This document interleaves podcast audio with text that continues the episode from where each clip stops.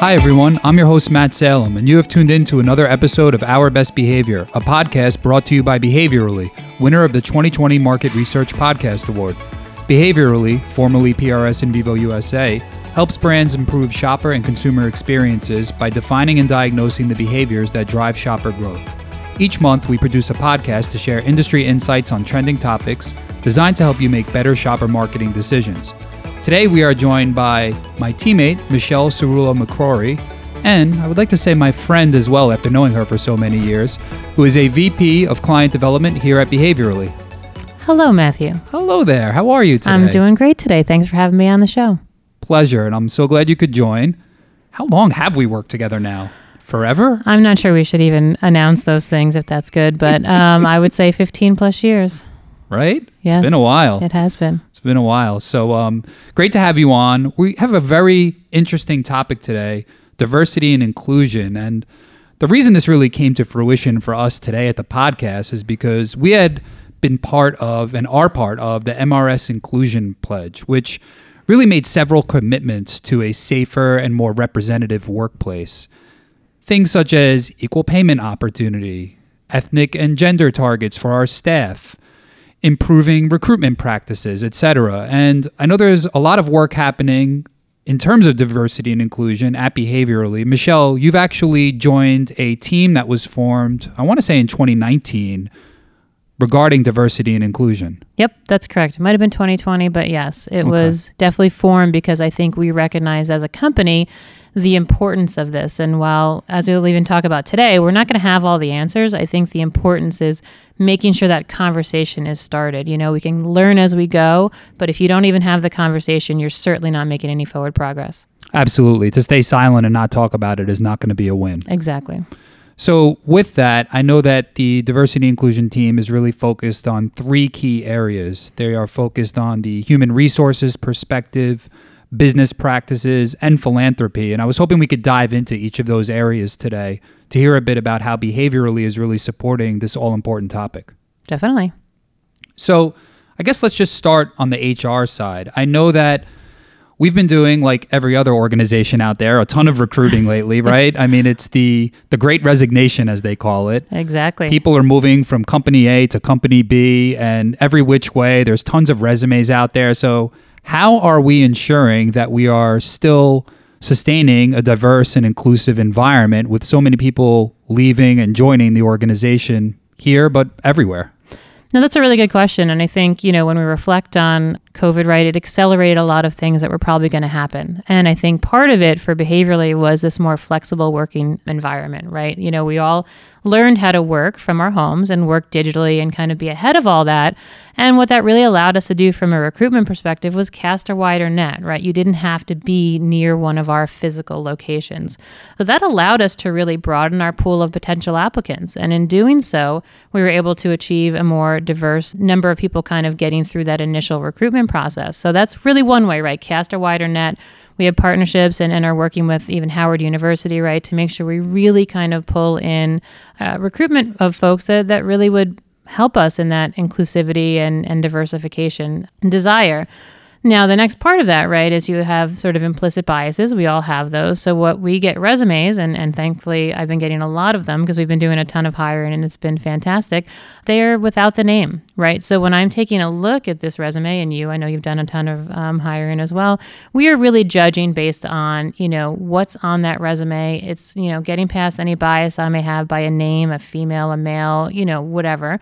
Um, and we're hiring really truly on, on skill set, and that's been phenomenal going to we are in market research. I'm going to throw a stat at you because we have to have at least one of those in a podcast, and specifically around women in leadership. So from 2019, where we were at 40 percent, now in 2021 we're at 53 percent. So Awesome. I'm this is really proud to kind of say that this is not not just talk as a company like we are actually putting our, our money where our mouth is and kind of really following through on the pledge that we've taken That's great. And I love that stat. You know, in thinking about diversity and inclusion, I like to think here at Behaviorally, we're also doing a lot to ensure that we are inclusive to folks. So when we think about making people feel comfortable, it's really on us to be proactive and ensure that people can be comfortable when they join the organization, not waiting for them to come to us or give us feedback that they don't feel included. Maybe not in those terms, Right. but anything along that line of substance. And I think we've been doing a great job in terms of communicating with our staff over the past years in order to ensure that that happens. No, I think that's a really good point. I think, you know, uh, in the past couple of years, there's definitely been more transparency and openness that we've projected as a company. I mean, we have town halls monthly to kind of share information and, and frankly, information that maybe at one point, you know, didn't feel like everyone needed to know, you know, which is how we're doing as a business. And, and let's be open about that. Um, also, quarterly town halls, right? And and this is really that opportunity. It's a small group of people to share your feedback. And and I can say that the executive team really wants to hear the feedback. Again, this is not lip service. It's like if you have a concern, tell me about it because we can't fix what we don't know is broken. Um, so I think people feel really comfortable kind of knowing they have a voice, and and that's at a broader perspective. And then you even go on a smaller scale.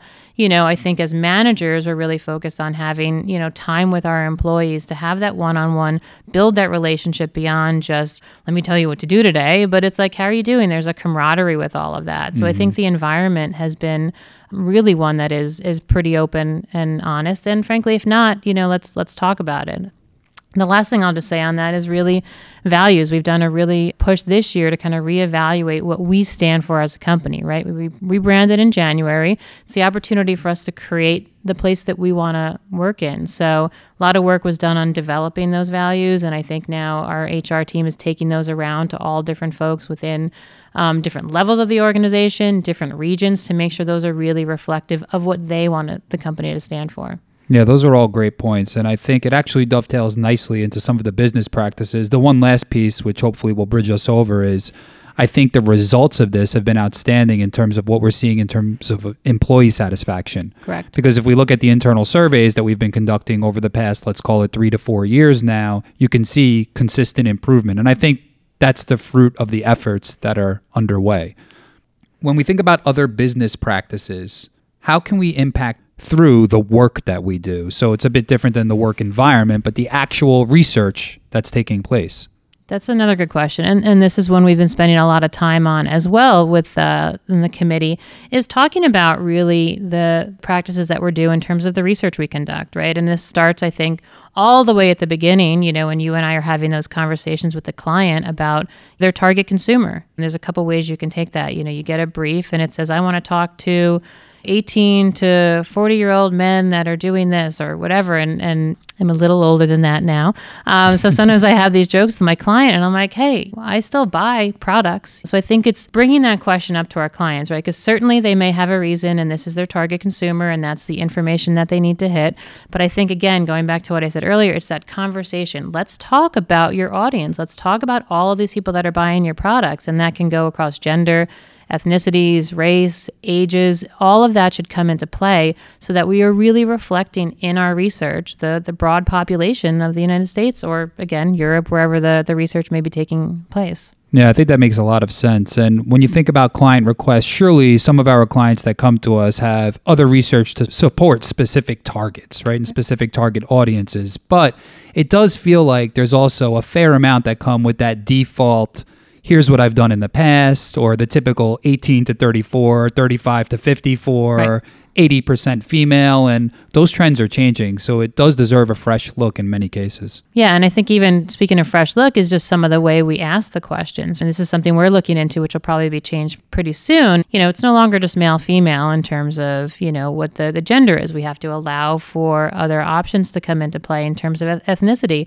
Many people are, are biracial. Um, so we have to allow for those questions to, to capture that so people feel comfortable answering that because you don't want to exclude people or, even turn them off, frankly, before they even get to answering the questions. We have to just really start thinking about how we're doing those things. Qualitative, honestly, one of our qualitative teammates and I were having a conversation. And even if you think about getting to a facility and someone with disabilities, buildings are built now to accommodate, you know, wheelchairs, etc. But even putting up putting something in a screener that says, you know, is there anything that you need specifically to allow me to get to the facility? Just thinking about those things will make us sort of frankly better people but better researchers as well because you're broadening that target you are allowing for all of those voices to be heard I like that example that you gave from the qualitative perspective because to me, it just circles back to the idea you have to be proactive and talk about it because you may not even realize these types of things when you're sitting in your own silo. But when you bring other people into the conversation,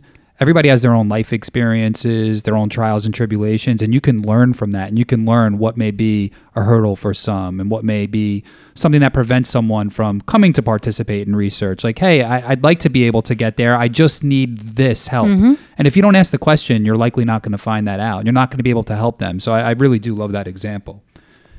We talked a bit about the audience. Mm-hmm. What about when we report our research out to our clients? Are there ways that we could further enhance and hone the ability to show that we are thinking about D&I throughout the research process? Yeah.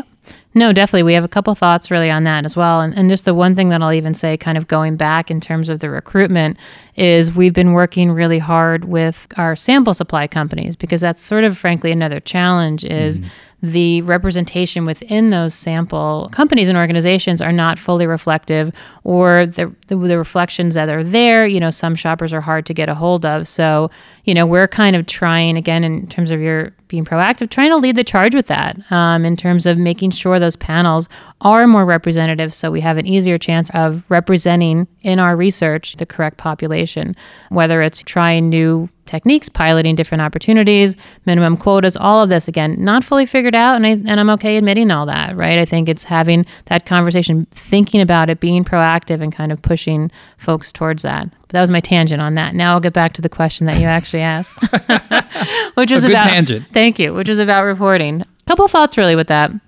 One of them, and I don't want to say easy but one of the things to do is you know we do a lot of visuals in our reports even going back to proposals that you know you and i will do um, we have a, a, wonderful relationship with uh, you know an online visual supply company. I don't know if I'm allowed to drop the name, um, if they'll give us a discount or not, but um, Getty Images in case they do. Um, but I think what we did there really importantly was create a board that has visuals that are more representative of different genders, different couples. You know, not just sort of this white male and white woman eating chips together. It's right. you know interracial couples, gay couples, whatever the case may be, that what you're going to put in, people can start to see themselves. I think that's such a huge part is, mm. right? Let me see myself in the research. Let me see myself, much like people talk about on TV and in commercials. Like, we don't want people to feel alone, you know? So there's the diversity part, but then this is that in- inclusive part, like feeling included and feeling a part of that. Right. So um, that's from a, a visual perspective.